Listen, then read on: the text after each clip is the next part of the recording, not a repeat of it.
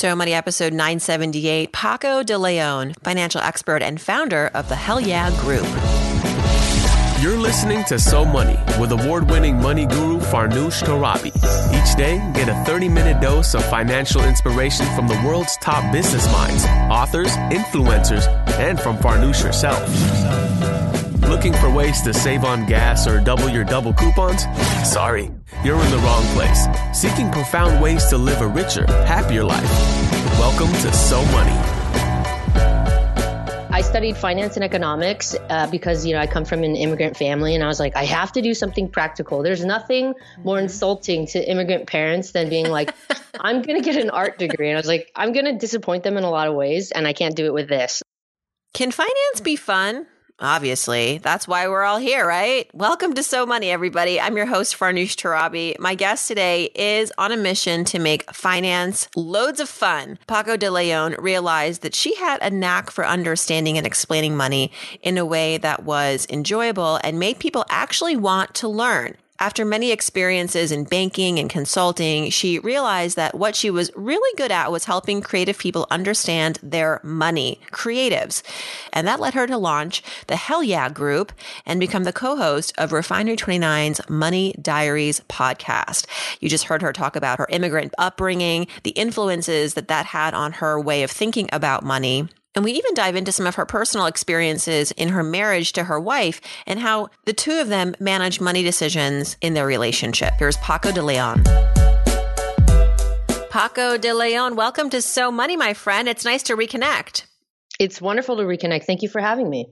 I was so blown away by you and your ideas and just your personality. You're so fun and funny and charming. Um, we shared the stage recently in New York City for an event. It was in partnership with Well and Good, and they're doing a whole series on wellness and good on them. They decided to do a, an evening on financial wellness, which I know is something that you care about deeply. So let's let everybody learn about you because I think that we need more Paco in our lives. Um, you have many, you wear many hats, um, but let's start with the Hell Yeah group because this you started as a, as sort of a way to synergize your passion for creatives and also financial wellness, um, and also entrepreneurship. So tell us about the Hell Yeah group group? Yeah, I started the Hell Yeah group about five years ago now, which is crazy to me. Um, and you know, I have a background in music. I've always been a musician. Like I picked up the the guitar when I was like ten years old, and my wife is a designer. And you know, in college, I kind of always just found myself surrounded by creative people, hanging out with like the dude who studies literally like drums um, creative writing. You can animators. do that. yeah, exactly. That's, that's what. I said. I was like, oh wow, that's that's cool that your parents are paying for that degree. That's amazing. Um, and you know I, I studied finance and economics uh, because you know i come from an immigrant family and i was like i have to do something practical there's nothing mm-hmm. more insulting to immigrant parents than being like i'm going to get an art degree and i was like i'm going to disappoint them in a lot of ways and i can't do it with this so you know, I study finance and economics and like I just I'm really good at showing up. Like I used to be a long distance runner, I used to be like a long distance cyclist, and there's nothing except, you know, putting one foot in front of the other and that's really what I did with my career. I just kept showing up to work. I just I was a financial planner for a while. I've done I've done a lot. I've done collections, I've done uh, business consulting and management, I've done bookkeeping and like all of that that experience plus all of my personal experience literally being the only person to show up at a dinner party who's in like in the world of business that was just kind of the light bulb. I was like oh i'm always at these dinner parties with like literally like acrobats and just weirdest people who are doing such interesting things. And you know they're always like hey so like what's the deal with bonds? Or you know mm-hmm. like hey what you know what's the stock? Or uh, my my accountant tells me I need to set up an S corp or an LLC. Like, what the hell does that mean? And um, I've just become very fascinated with the creative challenge of trying to take this, like, you know, it could be very. Mm, intangible right understanding a corporation and why you should set one up and understanding even even value is kind of an intangible concept so uh, the, the Hell Yeah group was an experiment, really, to see if I could create a business that serves my community, which is creative entrepreneurs. Um, it started off as a consultancy, which I quickly learned. I was like, oh wow, if you're a consultant, that means you have to see clients all the time and you're busy all the time and you're basically kind of an energy worker. You know what I mean? You're dealing with their hangups and their you know all the things that all the walls that they've created in their life and you're trying to get them to break through that. And eventually what i learned was uh, you know i wanted to create a different type of service. So now i'm running a bookkeeping agency and i have been running this bookkeeping agency for a few years now. So what we do is we do the bookkeeping for creative agencies and I'm on your site right now. I love the way that you communicate with your community. It's super real. Like, what's up with your finances? Question mark. That's on your homepage. And then you say, stop freaking out. We can help. I mean, I want to work with you, obviously, because you're speaking my language. And this is a disruption from where you were, which was the financial world as we know it, very conservative. And mm-hmm. frankly, you've described it as in some ways effed up. So tell us about some of the things that you saw that actually ended up inspiring you to start your your own mission with um, the Hell Yeah Group and how it's different. I mean, there's so there's so much Farnoosh. I've seen so much, um, but I mean, little things like I would notice that a lot of financial planners and investment advisors. First of all, I think that model is inappropriate for a lot of people, and I think that model is kind of weird. Uh, the model is where you somebody has to have at least a million dollars in order for you to even talk to them. Then you invest their money and you get one percent year over year, regardless of whether or not you help them make more money or you've helped them lose money so there i thought that was weird i also eventually realized like kind of saw the writings on the wall and i was like i'm pretty sure human brains no matter how many human brains you get together inside of a conference room with a mahogany table uh, like like an algorithm and a computer will be able to they'll ju- it'll just do a better job of synthesizing literally just like thousands and thousands of lines of spreadsheet data when it comes to the investment world. So I kind of was like, I think in like 10 or 15 years, this is not really going to be like a job or or if it is still a job, you're going to be working with like the 1% of the 1%. And I was like, yo, the 1% of the 1% is not where I come from. I don't know how to even speak to these people. Like, I'm just not on that level. I didn't grow up that way, and they're not on my level. So it was kind of like, I think I have to leave here. I think I need to bounce. Um, so that's one example. Another example I saw is like, um, we would only help artists after they've already made a bunch of money.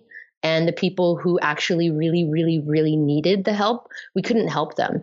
So I, pu- I publish a lot of free articles. I put out a, a, free weekly newsletter, and I do that because I I know that there's no way that I can serve every person that needs help, especially the people who don't have the money to pay somebody to help them. So this is my service. My service is like putting out this free work, helping as many people as I can. And, you know, one of my mentors said something. He's like, you just have to do good work for good people and good things will come. And that's kind of been my whole, my whole vibe. You mentioned your upbringing. Take us back to when you were growing up as the daughter of immigrants. And while you mentioned that because of your immigrant background, you kind of went towards the practical s- subjects of math and economics and finance. But how was money introduced to you just at home? Did you guys talk about it? And what were some of the first impressions you had of money? We were not a let's talk about money family. And only now that I'm like in my 30s and have a clearly established career. Like now, my aunts and my uncles and my parents, they'll come up to me and they'll be like, "Hey, what do you think about this?" Um, but we'd never really talked about money growing up. I remember actually, so I went to an all girls Catholic private school in high school, and I remember when I realized I was like, "Oh my gosh, we're we're the poor ones here." Like that was really shocking to me because like you know the first month or so of school, somebody had like um somebody had a birthday party or somebody had some sort of party and I went to their house and I was like, "Oh, wow, you have like 14 rooms and your parents have a shower that eight people can go inside of." Like I didn't know or fit inside of. I didn't really I didn't know that I wasn't I didn't know that we weren't, you know, very well off until it was it was shown to me. And then I remember trying to ask my mom how much money she made a year, and she was like, um, "I don't, I don't know if that should I tell you this." She felt kind of like weirded out that I was asking her how much money she made, and you know, only after I had been exposed to other people who were doing really, really well um, my parents never like, you know, they were never like, hey, you know, this is, you should save your money and, you know, you should, you, you know, there was really no financial education. And in a lot of senses, you know, when I meet people and they say, oh, you know, you're so lucky that you're so good with money and all this stuff. And I'm like, I learned all of this. I just happened to choose what I chose. I happened to just keep showing up. And, you know, I eventually I had to get good with money because, you know, you can't, the college kids have to have shoes. You know what I mean? Yeah. What is the best way to learn about money? I mean, you obviously, you went right for it. You studied it. You immersed yourself in the industry. You learned what you didn't like. Uh, but for everybody else who might may not have, first of all, the upbringing, second of all, you know, the academic background, where are some great places to start? I know you have a podcast as well, um, 20, mm-hmm. Refinery 29's Money Diaries podcast. You're the co-host. You have a column, Cup of Joe Finance column, Ask Paco. So you're out there teaching. Um, is that where you recommend people pick up the knowledge? Is just through the content, or are there other resources that we should know about? Yeah, so I think I think content that's digestible, like podcasts and articles, are like a nice gateway drug to getting your, you know, learning about finances. But I am a huge proponent of consuming books because a book, you know, you, you've written books, so you know a book takes uh, the author uh, a lot of time and energy to sit down and think about the ideas that they're trying to convey to the end user. And there's so much more you can cover in a book. There's like a deeper relationship that the reader and the author can have in a book. You can take your time. You can, you know, there's more of a structure and a flow, and the purpose is to inform. So I I recommend reading as many books as you can. There's so many different flavors. There's so many different people who are who are going on all different types of vibes. Um, yeah, so I would I would say download and listen to books, read books.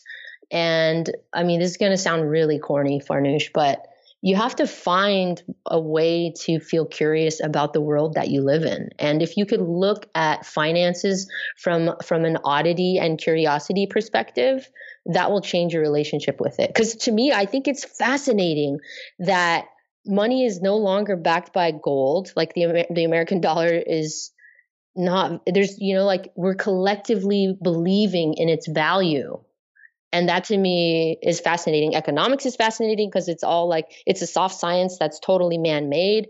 And this is all like you know at the end of the day a lot of this stuff is made up. And if you could look you know what i mean? So if you can look at it from that perspective it kind of takes the sting out of it and then you're able to look at it kind of like a game. And then once you look at it like a game you're like okay cool. I'm either going to play my hand or you know you can strategize from there. So i think curiosity finding a way to feel curious about it and and less like um, scared is probably your best bet. That's really well said. Yeah, and the thing about the game is that you can make your own rules. Exactly, but you um, can only make your own rules after you understand right, the rules. Right. You know how you know how to win and lose. exactly. what would you characterize as your greatest financial victory? Do you have do you feel like you've gone there? You've gotten you have at least a couple under your belt? Yeah, for sure. Um, the first one was like a complete. I I think I I almost avoided the biggest financial disaster of my life, and that was I almost went to law school, but I didn't. Um, and the reason why I didn't was because one day I was preparing to go to law school for like a whole year. And then one day I was like, as I was already working for the financial planning office, I was like, hey, I should probably uh, figure out how much this is going to cost. Like, you know, and, and also the payoff. People, yeah, exactly. And I don't think a lot of people do that. So, and I wanted to work in public service. So I sat down and I did the numbers and I saw the repayment and I was like, and then I saw the cap for the salary and I didn't do it. And, you know, I really think that that could have, that would have been crushing. That kind of debt would have been crushing. So that was, I think that's my biggest win is not getting into six figures of debt. Hey, if I can ever be that person to, dissuade you from going to law school, I would be that person. I did that once for um, years ago. Uh, I worked when I was working at Yahoo Finance. Someone wrote in and was contemplating law school. I spoke with her. Oh, wow. My sense of it was you should work for a few more years before you dive in because I do think, and, and this was like just my own experience. I, cause I almost consider law school, my peers in college. I think that, and I'm generalizing that a lot of people go to law school because they don't know what else to do. Mm-hmm. And law is prestigious. And mm-hmm. if you're good at school and you get good grades, like you'll probably do fine in law school but it's so expensive. It's not for everyone. The lifestyle is treacherous. it can it be. really is. Yeah. And if you want to be in service as a lawyer, like you did, you know, you have to really reconcile that income with the, the debt. And so my conclusion was don't go to law school. And that article went viral and everybody Amazing. wanted my opinion on it because no one was brave. No one, like, it's counterintuitive, right? Like, everyone should encourage you to go to law school because that's great because that's Right. prestigious. But Right. no, it's, it could actually really be a mess if you don't, if you're not calculating the risk reward. Absolutely. Absolutely. Um, it's almost the holidays. This episode is airing in December. So, um, in partnership with our sponsor, Chase Paco, I'm just curious do you have any financial rituals around this time of year that helps you to kind of avoid the burnout, the money burnout? Because I like to buy a lot of gifts. This year, we're doing Secret Santa. It's it's been really helpful um, for a lot of reasons: the stress, the time, the money. What Yeah. are you doing? Um, in the past, my wife and I have made donations in other people's names, which is like the cheapest move that you could do, I think, because there's no way you can, you know, like, you don't have to say I made like a $75 donation in someone's name or a $5 donation in someone's name. So if you are in a situation where, you know, your, your income is, you just don't have a lot of income to spend on uh, gifts, that is one way to do something nice and to kind of turn it around and to be like, hey, this is actually what ho- the holidays are about. It's not about stuff. It's not about crap you don't need. It's not about me trying to impress you with things. It's about giving to people who who don't have enough or you know giving to organizations that are going to make the world a better place or you know propel your co- whatever it is that you you value causes you value they're going to propel it forward so that's like one way for sure um the other way is my wife always makes these baskets for people, and that's always the cheapest way to oh, go. I love yeah, baskets. yeah. She's it's kind of a joke in my house. Is it really? Yeah, yeah. Like my husband's like, here we go again, putting together a basket. Like I, I met your wife. I didn't. I wish I could. Wish we could have like talked about this. Oh, she'll talk. You, you should have her on. You guys will talk about baskets for thirty minutes. no, she's uh, you know, she's a designer, Yeah. so everything she touches is immaculate and beautiful. And you know, uh, she loves to give gifts. She's a really great gift giver. So she'll, you know, we'll we'll go to a bunch of places. We'll go to the flower mart. We'll get baskets. We'll get flowers. We'll get, you know, we'll get coffee and candles. And you know, usually that's the best bet. You can buy in bulk, and it and it's got a personal touch. Yeah. You know, fun to do. It's a good process. It's great experience. But you know what I've always wished for because every year, um, last minute, I try to buy like a fun basket for someone, not because I don't like doing it myself, but because I'm a procrastinator sometimes. And Mhm. it's sometimes easier if it's someone like in another state to ship it. So just get it directly Yeah. from a website. There are very few websites that I think do baskets well. There's obviously like the Harry and Davids of the world, but excuse me, like that's so generic. I want something that's really like this is a real niche and market. And I think that if anyone listening likes to do baskets, wants a business idea, I'll be your first customer you know, where you can really shop for a basket that you've got a bunch of different kinds of unique trinkets and items and candles and chocolates and things like that. And you can ship nationally. You've got me on a subscription. I digress. I like what you use your platform for. Yeah, I'm. I. I mean, I think you're welcome. Whoever starts that business, you're welcome. I don't expect any royalties. So now, Paco, you are very creative. We. Th- I think we've established this. You're a musician. You're in a band. I think it's really commendable that you've been able to kind of balance these two worlds of finance and then your creative kind of personality inside. How do you do the balance? And how do you also, for people listening who might think like, oh, because I'm a creative, like my brain just doesn't work in the way that it needs to work to manage my money well. Obviously, that's just something that um, is a, a bad narrative and is not Mhm. true. But I think it is something that a lot of us who are in the creative space feel because we also have been raised maybe with the principle that if you chase the money, like it goes against the principles of artistry, you know, like your craft totally. should speak for itself. You shouldn't. So, you know, there's a lot of twisted belief systems within the artist community, I think, around money.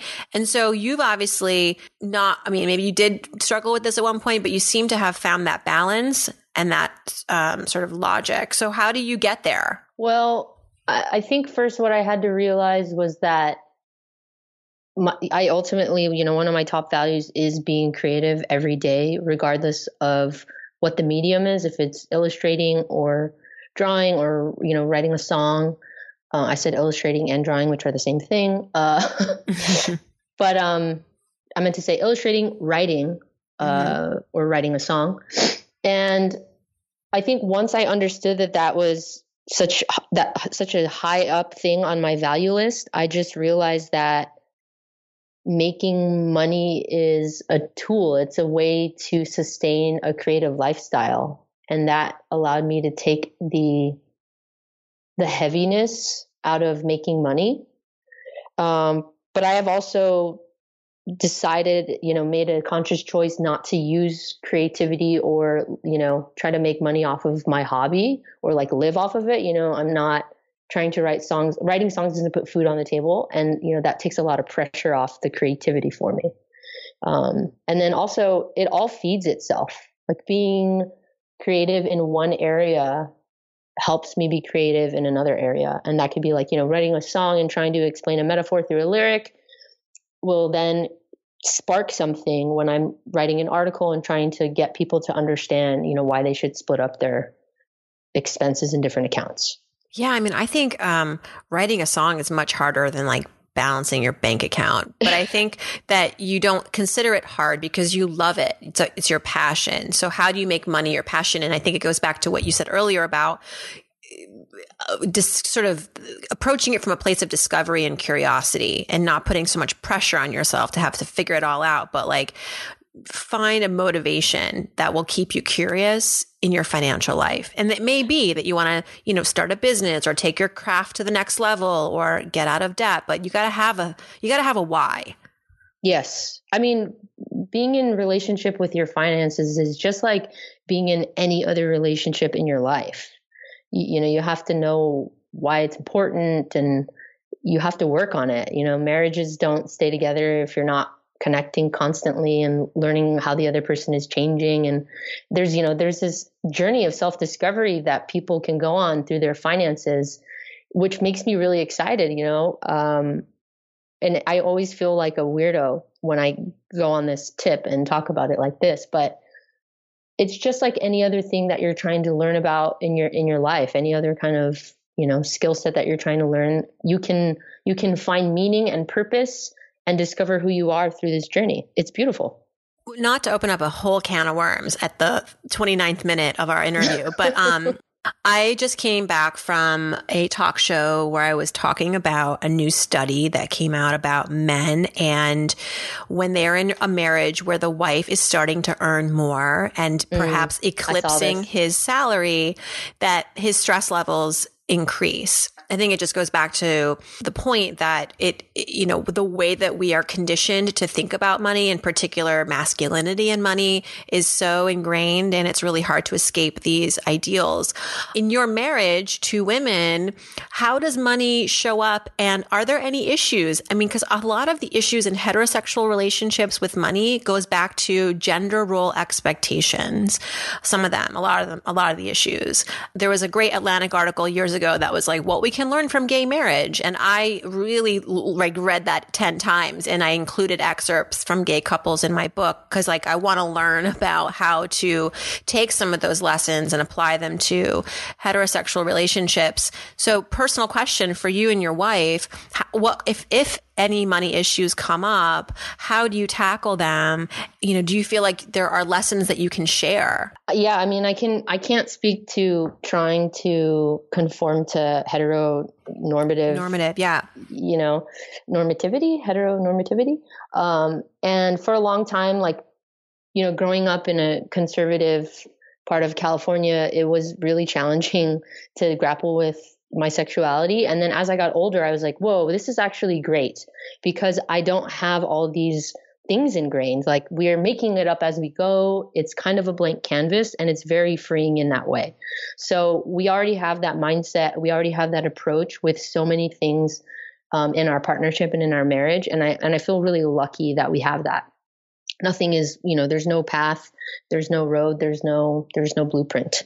Um, and, you know, we, it's, it's a little unfair because I spend all of my time thinking about money and talking about money. So I'm very comfortable with having conversations about money. So if there's something that we need to talk about, you know, I just, I give my wife fair warning and say, hey, like we really need to talk about this thing. And um, that way you know nobody is bamboozled. It's not like mm. she's like folding laundry and i'm like hey why did you spend $300 on a basket gift that you sent somebody? You know? A basket. Exactly. Oh. um, it's more like hey like let's talk about our budget or you know let's talk about you know eh, saving for retirement and I try to give her like a, a window, like we're going to, or, you know, um, fair warning. We're going to talk, can we talk about it on Wednesday at lunch or Wednesday afternoon? So we pre plan it. That way she can mentally prepare. And then um, I'm just, I, I try to go in there and not think so much about my fears and all of the,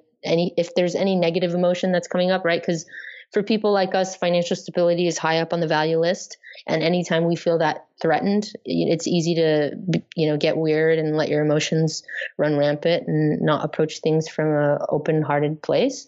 And I try to, you know, see that, not judge myself, and then um, approach it accordingly and just to be tender and kind. It's great. I, I really appreciate you um, sharing that. I think it's important for us to learn from each other. And I love that. I love your tip about, you know, giving her space Mm-hmm. And obviously, you coming from a place of having more flu- like fluency with this, um, with money, that you recognize that and are empathetic and sort of compassionate, because uh, we all coming from different places. It's rarely about the dollars and cents. You know, it's really totally. about how we've been raised, whether we have the words or lack of the words, the communication skills to talk about money. Because so understanding our contexts is critical, and being patient too. Paco, thank you so much.